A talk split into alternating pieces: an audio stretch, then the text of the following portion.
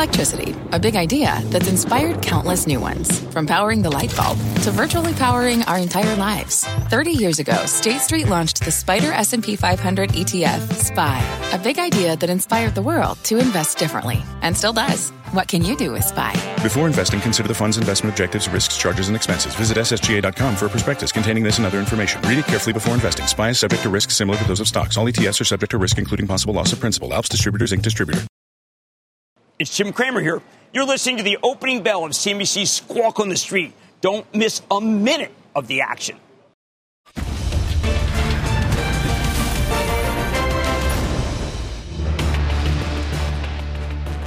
Good Friday morning. Welcome to Squawk on the Street. I'm Carl Quintanilla with David Faber, Morgan Brennan at the New York Stock Exchange.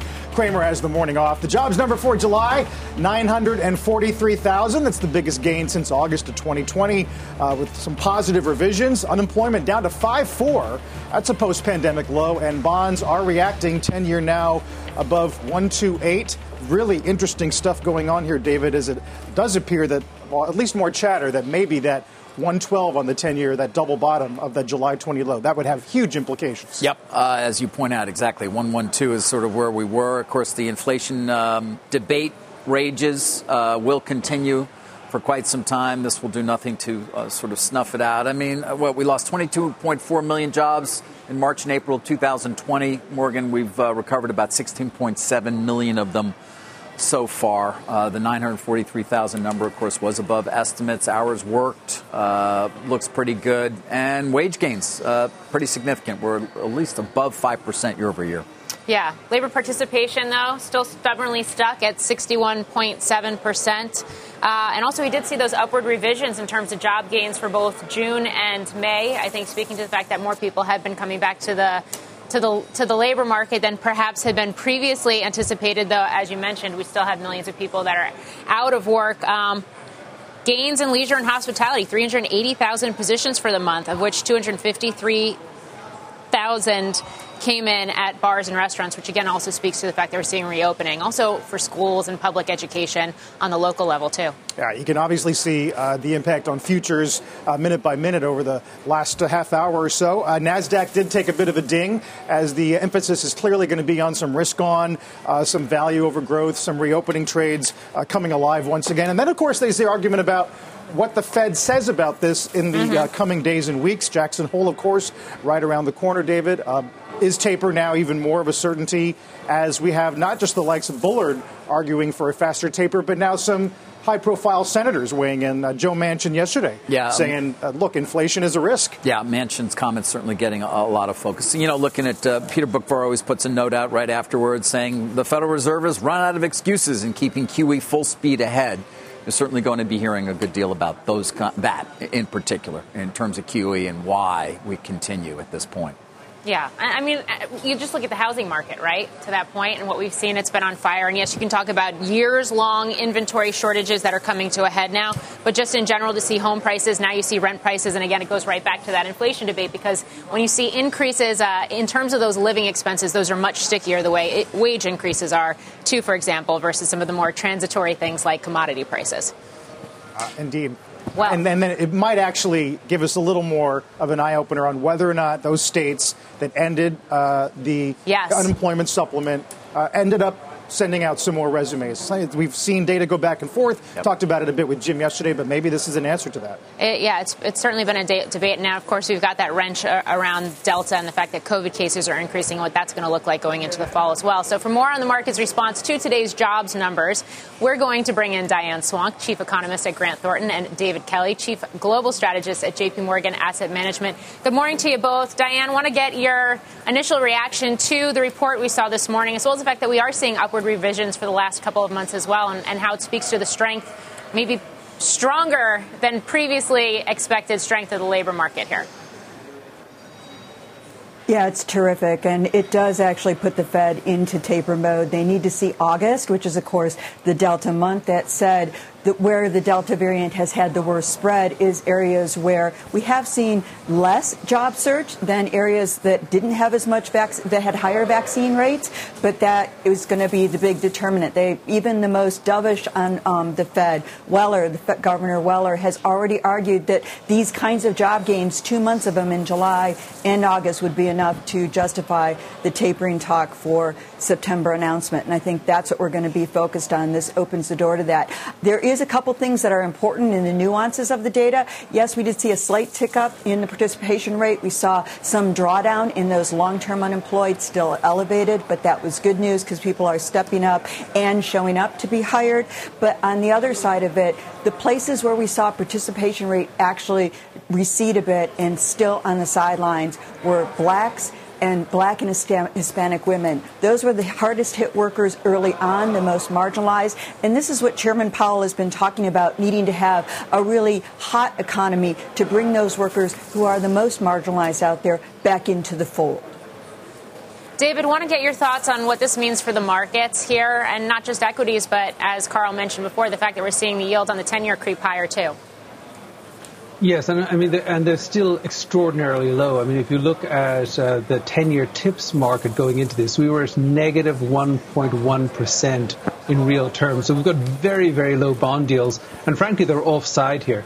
Uh, the economy is recovering. Yes, I get it that the virus is mutating, but you know what? The economy is mutating; it's adapting also. We're finding ways hmm. of growing back, recovering through this pandemic. I expect that the August numbers will be more challenging because of Delta, but then Delta will diminished somewhat. And I think this reopening is keeping going, and, and we're you know we're growing at you know some somewhere north of five six percent in real GDP terms. We're growing about three times as fast as the long term trend growth rate of the U.S. economy. So we're barreling towards full employment here. And we really need to get to a more normal place in terms of monetary policy. So for markets, it's positive for equities, uh, but I think it is very much a rotation from growth to value. I think it's a it's a time when you've got to really look at valuations because interest rates won't be this low for that much longer. Hmm. Diane, I'm curious. We can talk about the Fed and what the monetary response is going to be to, to the data we've gotten, including this morning's report. But how about the fiscal response as we see this infrastructure deal uh, being hashed out right now in the Senate, and then, of course, that $3.5 trillion package behind it?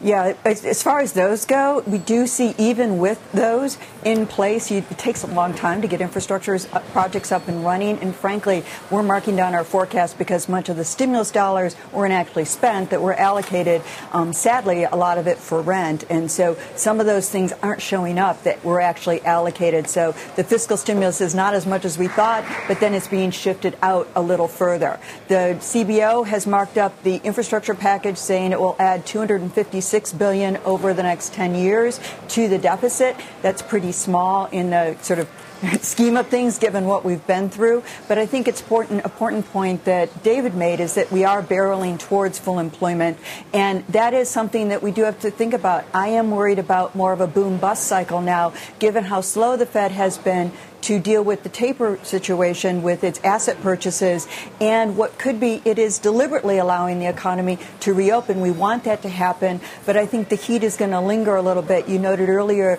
the residual effects in shelter costs as we get into next year, and I think we're going to have a little more residual heat that the Fed is going to have to deal with, which could set us up for more of a boom bust cycle, and that's what I'm worried about now.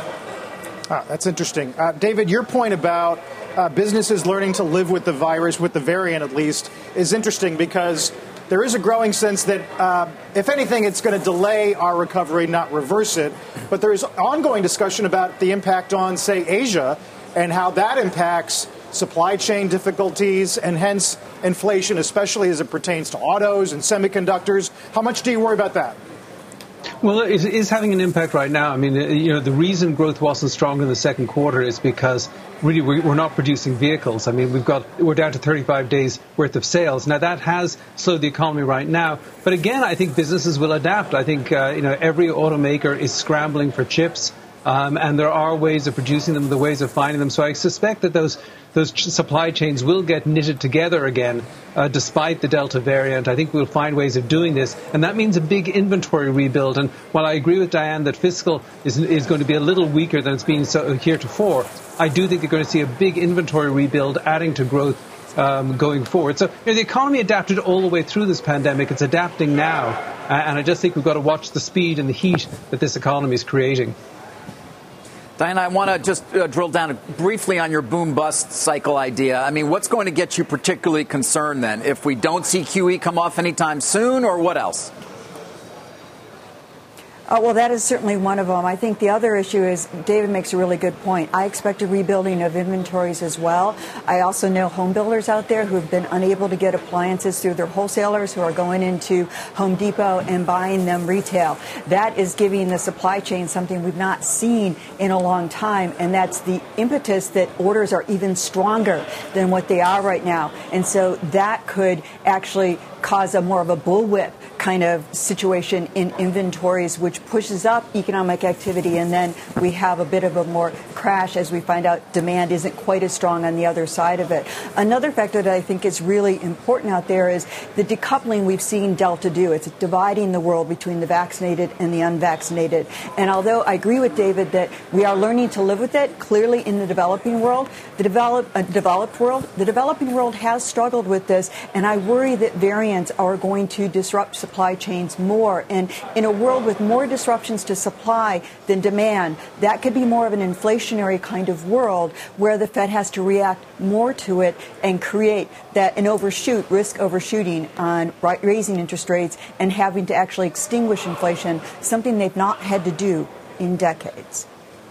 We could just do an entire second segment focused on supply chain issues and inventory rebuilds and what all of that is going to mean for the markets moving forward. But we're going to leave the conversation there for now. Diane and David, thank you for joining us this morning. Thanks.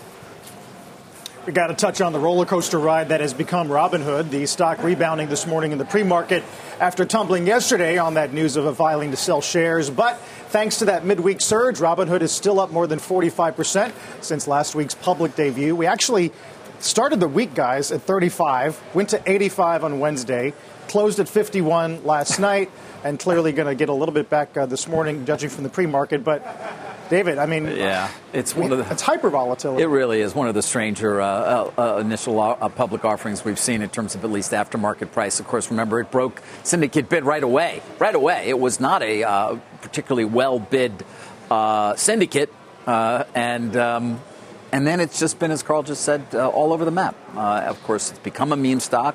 Didn't it first, then it did a few days later, this during the course of this week.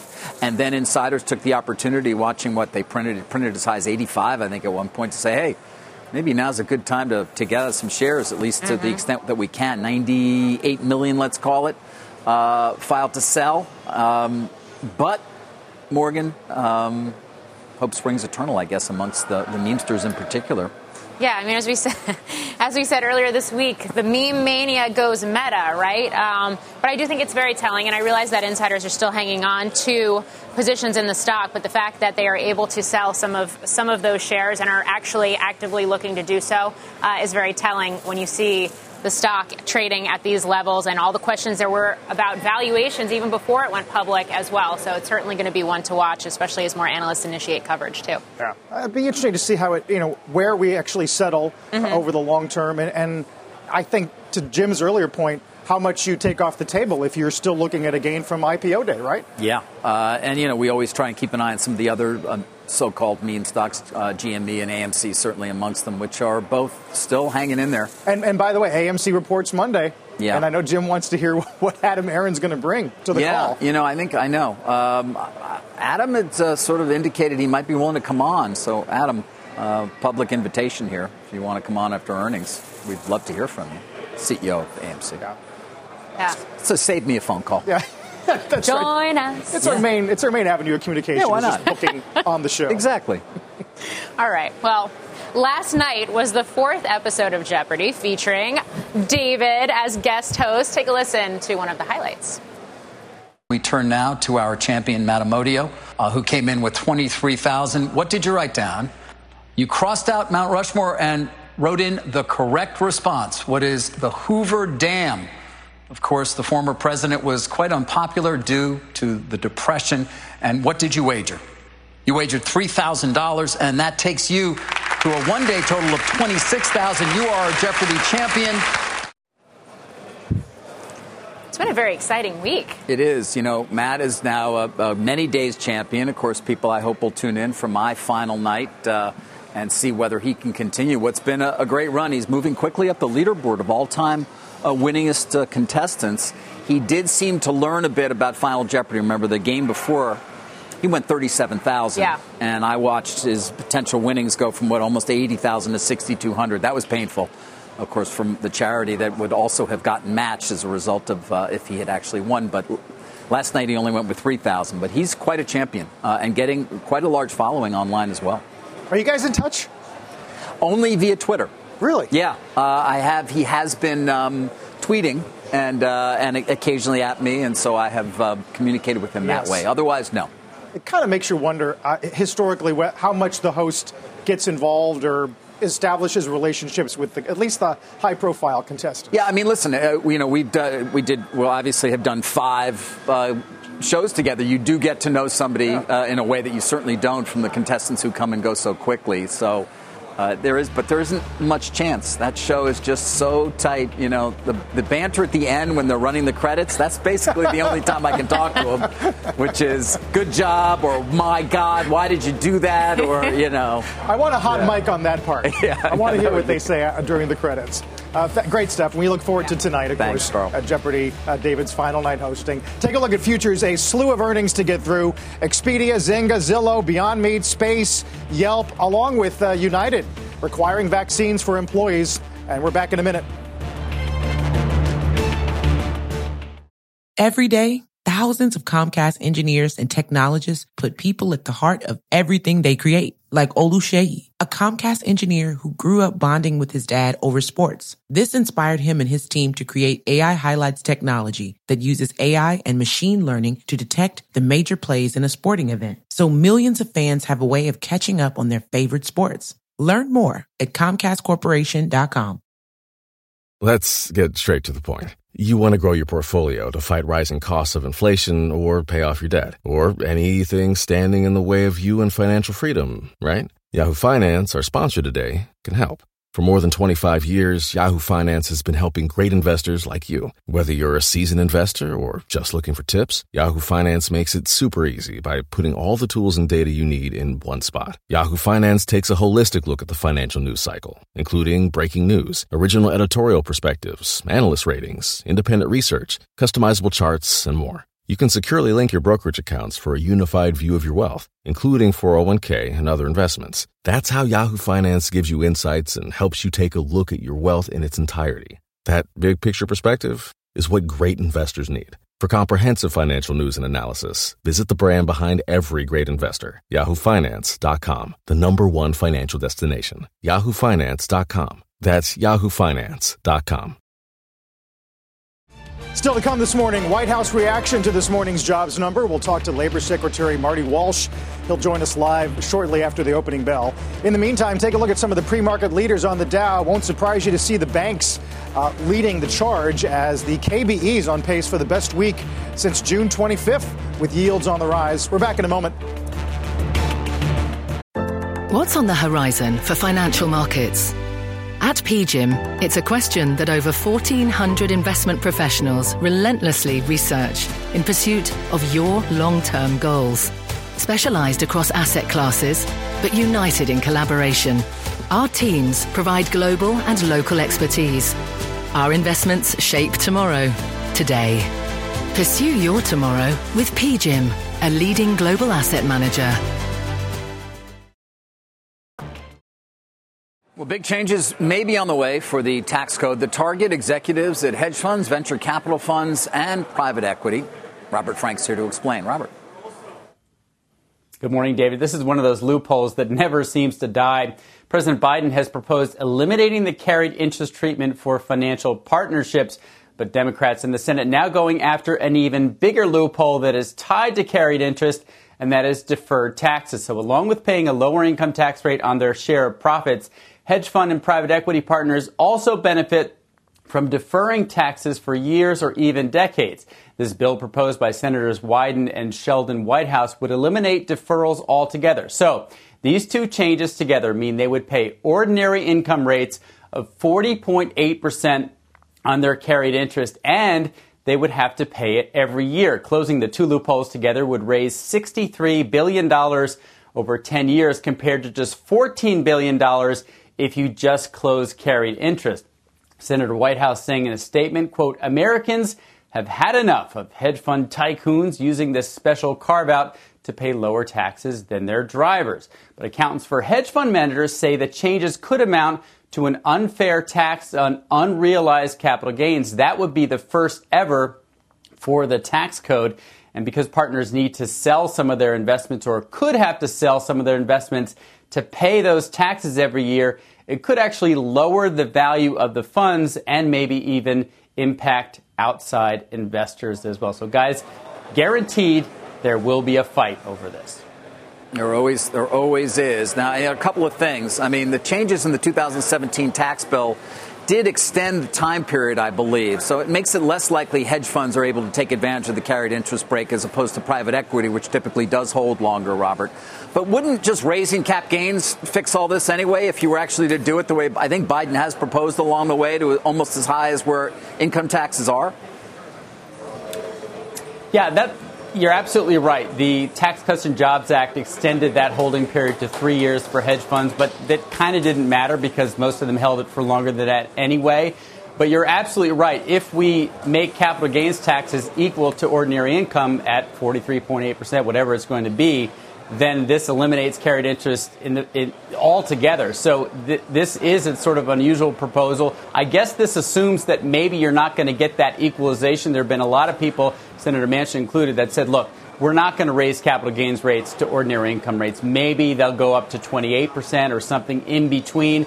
So this sort of supposes that you don't get there on the capital gains increase, and therefore you would still have to close carried interest and again, the real money with carried interest is not closing the loophole, but eliminating these deferrals. And you're talking about five times the amount of revenue you raise from getting rid of deferrals versus just carried interest. Yeah. You, know, you try getting past Steve Schwarzman. He's a one man gang, that guy. Never going to do it. yes. Robert, thank you. Robert Frank. Uh, we're going to get the opening bell in just a couple of minutes here as we put this uh, very busy week to bed. Uh, on the jobs number, Dow futures up 115. Don't go anywhere. This demand uh, going into the summer, and there still is quite strong demand. Uh, but certainly on the edges, Delta has had an impact. It's had an impact on, uh, you know, whether it's for countries that have literally closed down, like Australia, uh, to other countries that have imposed new rules about how you cross borders.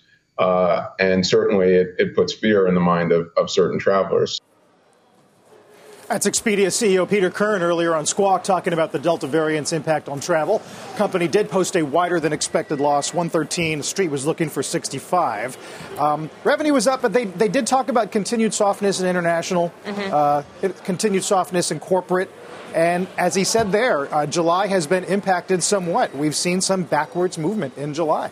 It's been interesting because obviously we're having this gangbusters earnings season in, in terms of the numbers um, for the last quarter, uh, but really a mixed picture in terms of what companies are coming out, especially consumer facing companies are coming out and saying about potential impacts from Delta through the rest of the year and in their outlooks. Um, so we did hear that from Expedia, Expedia. We also heard something similar from Beyond Meat, too, right? That there's some uncertainty around Delta, also some labor issues as well that are dinging the guidance for that company, too, more conservative orders from restaurants restaurants and the like. So it's going to be something to continue to watch as we continue to get results from companies and more CEO commentary.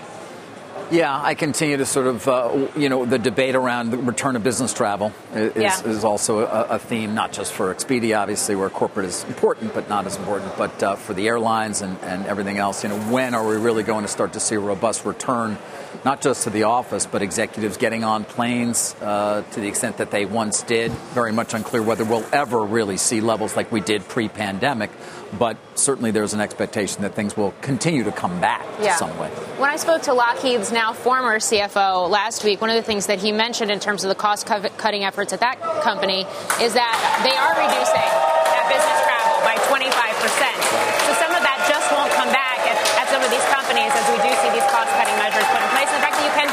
Zoom, which I think also speaks to, again, with all the uncertainty around Delta, Zoom stock being up this week too. Yep, it's definitely um, yesterday with BlackRock and Amazon and Microsoft and Wells pushing back their return to office, uh, companies are, are trying to adapt and stay on top of obviously rapidly changing developments. There's the opening bell, CNBC Real Time Exchange, and the big board. It's AMTD International, a financial group based in Hong Kong, celebrating its second listing anniversary. At the Nasdaq, uh, Nuvalent, a biopharma targeting cancer, also celebrating its recent IPO. Yeah, I know we're going to talk some Virgin Galactic in a bit. Oh yeah. But um, 450k, you'd probably pay that, right, for, for a trip I mean, to space? if I had it lying around somewhere, like, um, it's it's incredible. I mean, it's sort of in line with what I think analysts had been anticipating in terms of the um, fact that we would see an increase in in those ticket prices. But they did announce, Space did, Virgin Galactic on, on the earnings call last night. They did announce that those ticket sales are reopened. They even expected they could see some repeat customers at 450. $50,000. That's about double what they sold their first 600 reservations for a number of years ago. Also announcing that their next test flight is going to be a revenue generating one for the Air Force. That's going to happen late September. Uh, then they're going to have another test flight after some refurbishments and some updates um, to the vehicles. Uh, and commercial service expected to launch later next year, so Q3 of next year. So that timeline essentially slipping, which is also kind of notable since Blue Origin is already operational and is already planning on sending more paying passengers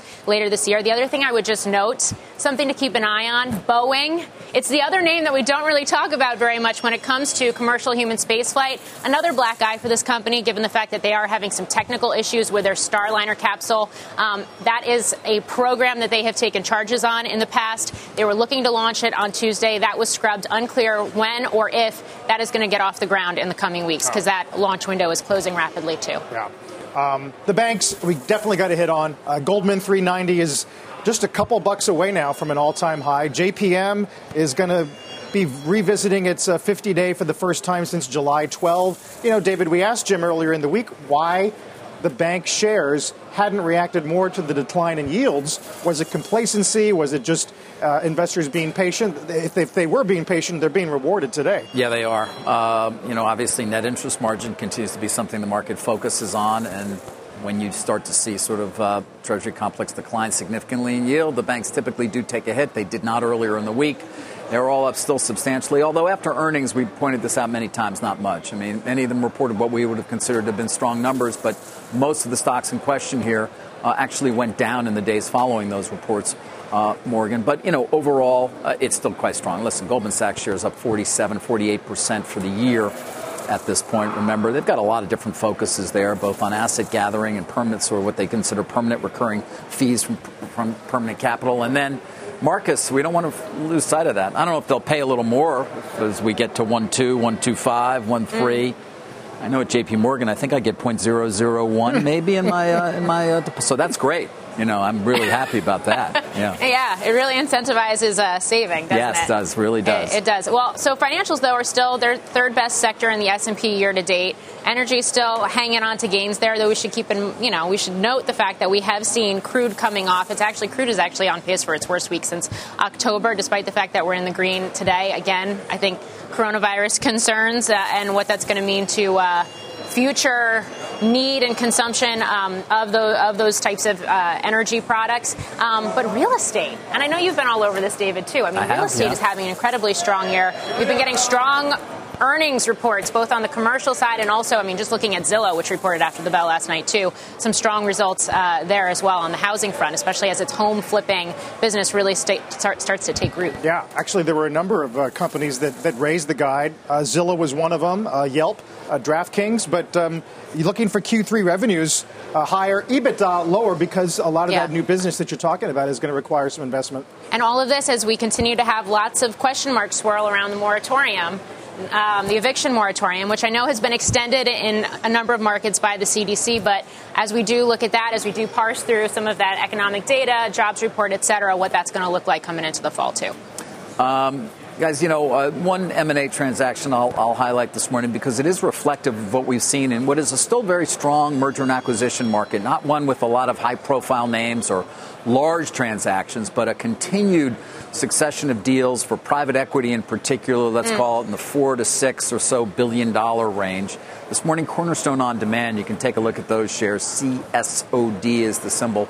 Um, up about 14% this after they agree to a take private. Uh, it's about a 31% premium to the unaffected closing stock price, they say on June 1st. That's quite some time ago, but um, that was the full, first full trading day prior to when Clearlake, the company that is taking them uh, private, filed a 13D in connection with a review process that was underway, and it is a 40% premium as well to what they're calling the long-term uh, uh, last 12 months VWAP for the company. There you see it though. Um, Carl, this company uh, is a SaaS solutions company, and they say that this transaction represents another major milestone in their amazing journey. Wow. Yes, and it's been an amazing journey. Uh, they actually had, did have some activists in there. They did sell a preferred to Silver Lake and Microsoft, I think, at some point. Adam Miller is the co-founder, but he did leave as the CEO, but he is obviously still a large shareholder and is behind this deal as well. All right. We got a record high on the Dow. We got a record high on the S&P. Mm. As you've uh, heard by now, hiring did rise in July despite fears about the Delta variant. Companies trying to manage a tight labor supply. For more on the jobs number this morning, let's bring in the U.S. Secretary of Labor, uh, Marty Walsh. Mr. Secretary, good to have you again. Happy Friday. Happy Friday, and thank you for having me today. And it is a good Friday for the for the jobs number in America today.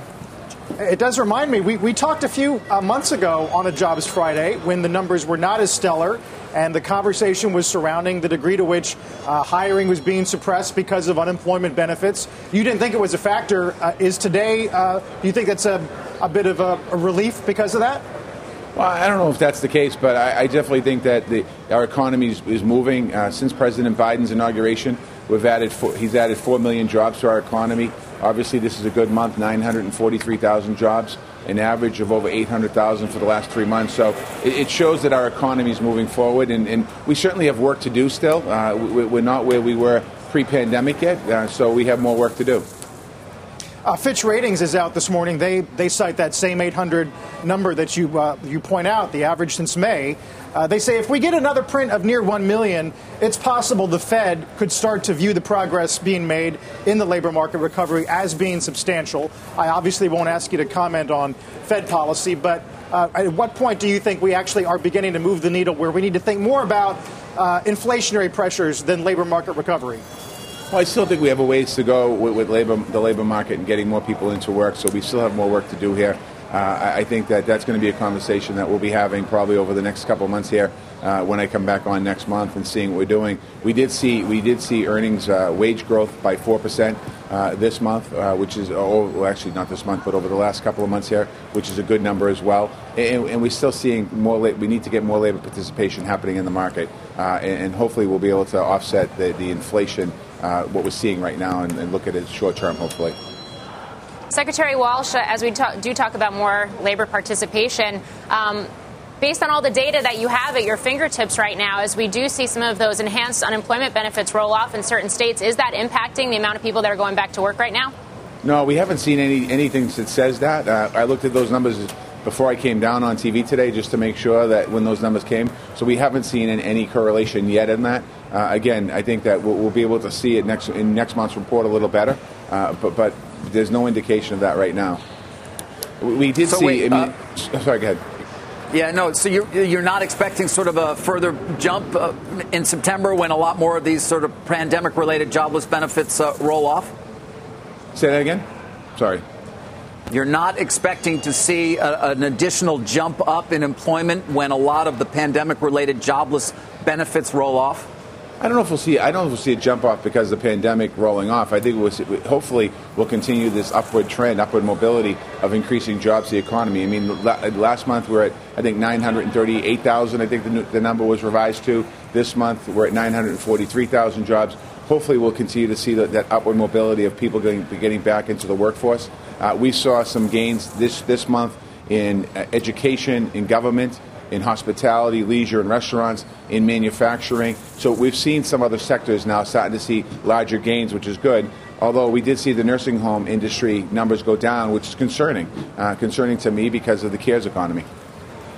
So as we see wages continue to grow right now, and we see this tightness, artificial or not, in the labor market around that right now. I mean, we've got borders that are closed, a lot of visas that weren't handed out again uh, this summer season. At least from a legal immigration standpoint, what is the Biden administration strategy or direction on that?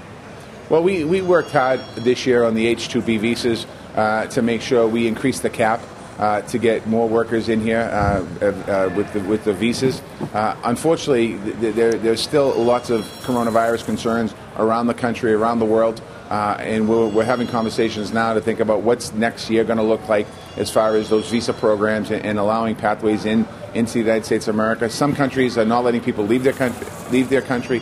Some countries obviously have concerns. So, again, I think that we have to keep an eye on the Delta variant. We have to keep, continue to get the pandemic under control, if you will. Uh, we have to continue to encourage people to get vaccinated uh, as we continue to move forward here.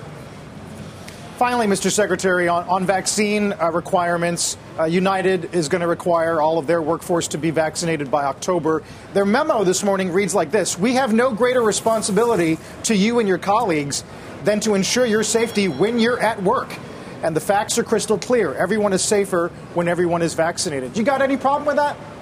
No, I mean, I don't have a problem with that. I know the president doesn't have a problem with that. I think that, you know, I've been encouraging, the president's been encouraging, the whole cabinet has been encouraging, quite honestly, people to get vaccinated. Uh, keep yourself safe, keep your family safe, keep the people around you safe. Mr. Secretary, I appreciate it very much uh, on a day where jobs number was 943K, uh, much better than expectations. Thanks very much. Good to see you. Thanks Marty for having Walsh. me today. Dow's up 161. Let's get to Bob Pisani. Hey, Bob. Hello there, Carl. Happy Friday. Uh, seven points in the S&P, good enough for a, a new high. About two pace, uh, basis points move in the 10-year, and of course, uh, talk about whether yields are bottom yet. But good news on the overall on the jobs report. It confirms there's still growth out there maybe peak growth, but we're still doing pretty well. Just take a look at the sectors, and the market's making some sense in terms of what it's doing today. So banks obviously are having a good day as the yields are moving up, and again, you get that debate about whether yields are at a bottom. Cyclical, uh, value-oriented sectors uh, like energy and industrial stocks are doing better, and growth-oriented sectors like tech are a little bit weaker. Why is this? Well, it has to do with the dynamics of yields and what the Federal Reserve are doing. So just take a look. The key thing about the job story, as I said, is it confirms that there's still growth out there. That's what's important. So now you've got the debate about whether rates are bottoming. Remember, rates bottomed back in oh, mid July or so.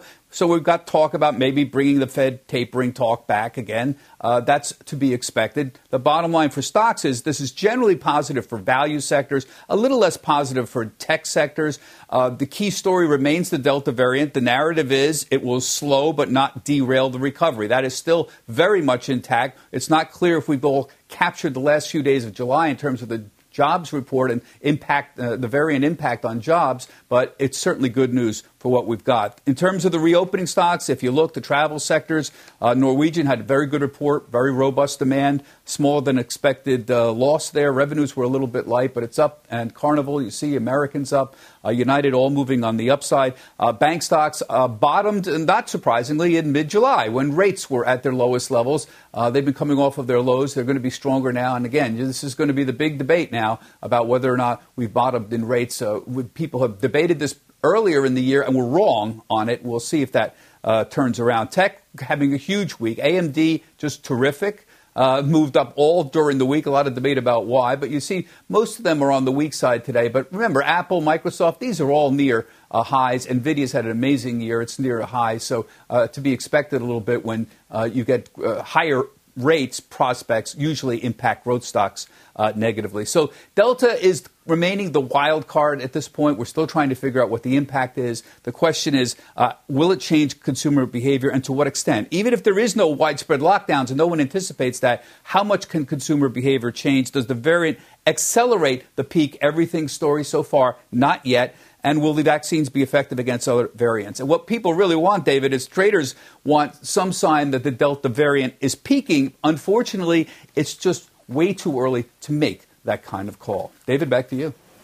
Yeah, it is, unfortunately. Bob, thank you. Bob Pisani. Well, still to come right here, DraftKings getting a lift from its quarterly results. You can see stock up 4.5%. We're going to talk to the company's CEO about the business of sports betting. But first, it is time for the bond report, of course, on this Jobs Friday. We've talked a bit about it, of course. You can take a look at a one week chart of the 10 year note yield and see where we are, where we've been. Remember those lows just a few days ago, 112, as we move closer to 1.3%. We're back after this.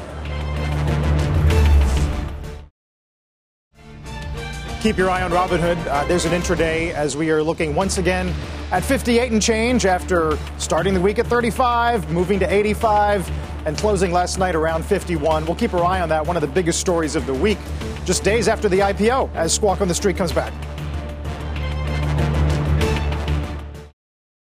Uh, DraftKings shares are jumping this after reporting better than expected quarterly profits with a 26% increase in monthly revenue per user, prompting the company to raise its full year forecast, and the stock actually responding positively. Joining us now is DraftKings co founder and CEO uh, Jason Robins. And Jason, I just want to start with the NFL because you seem to get a lot of questions about that on the conference call that you just concluded.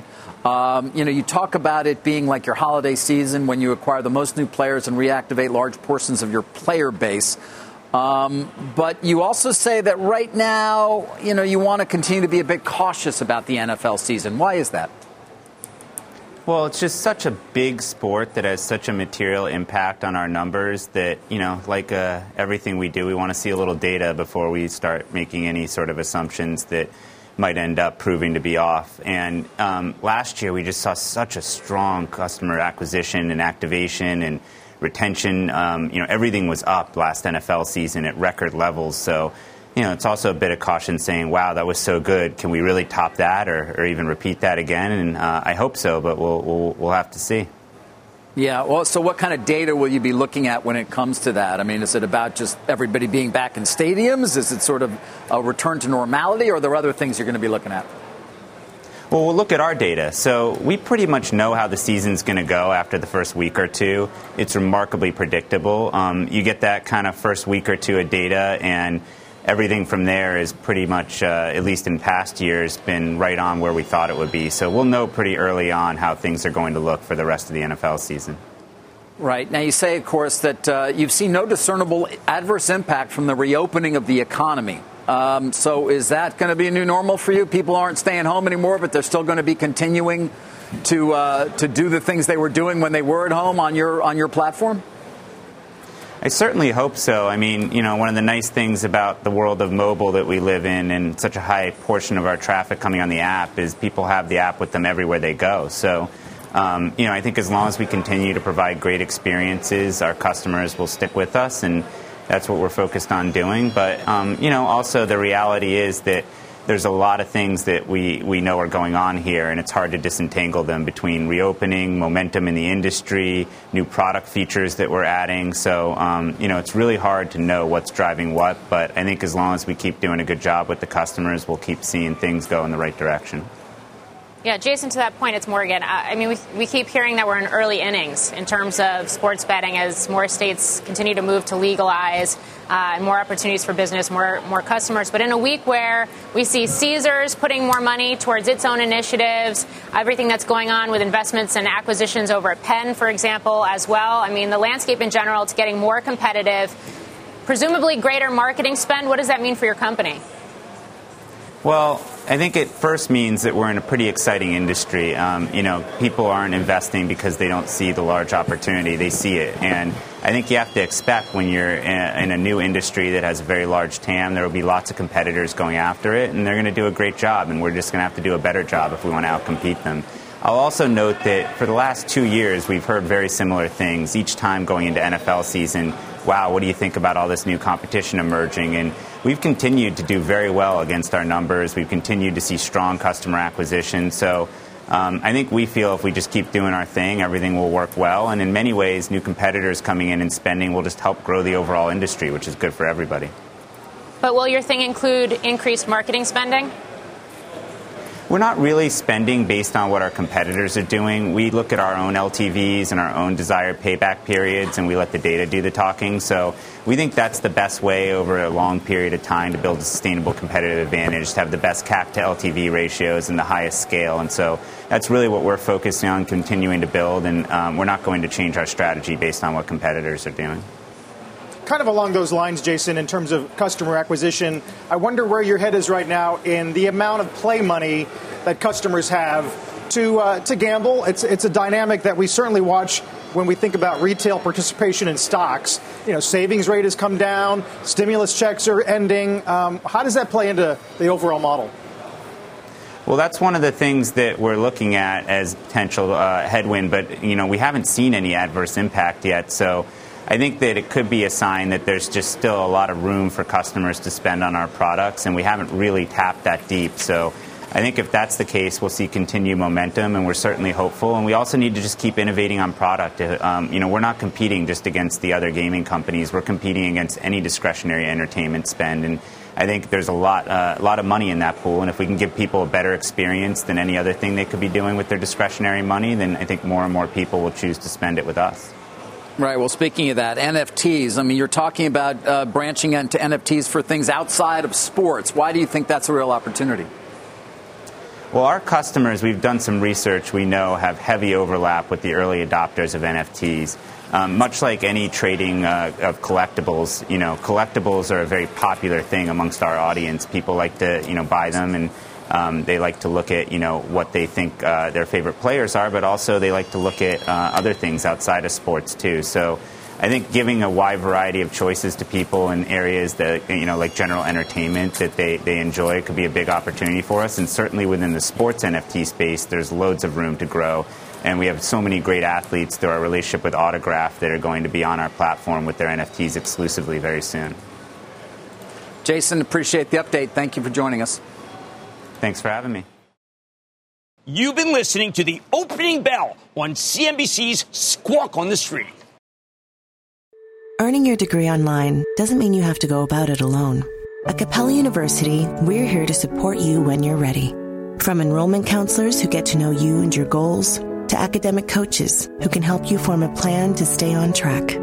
We care about your success and are dedicated to helping you pursue your goals.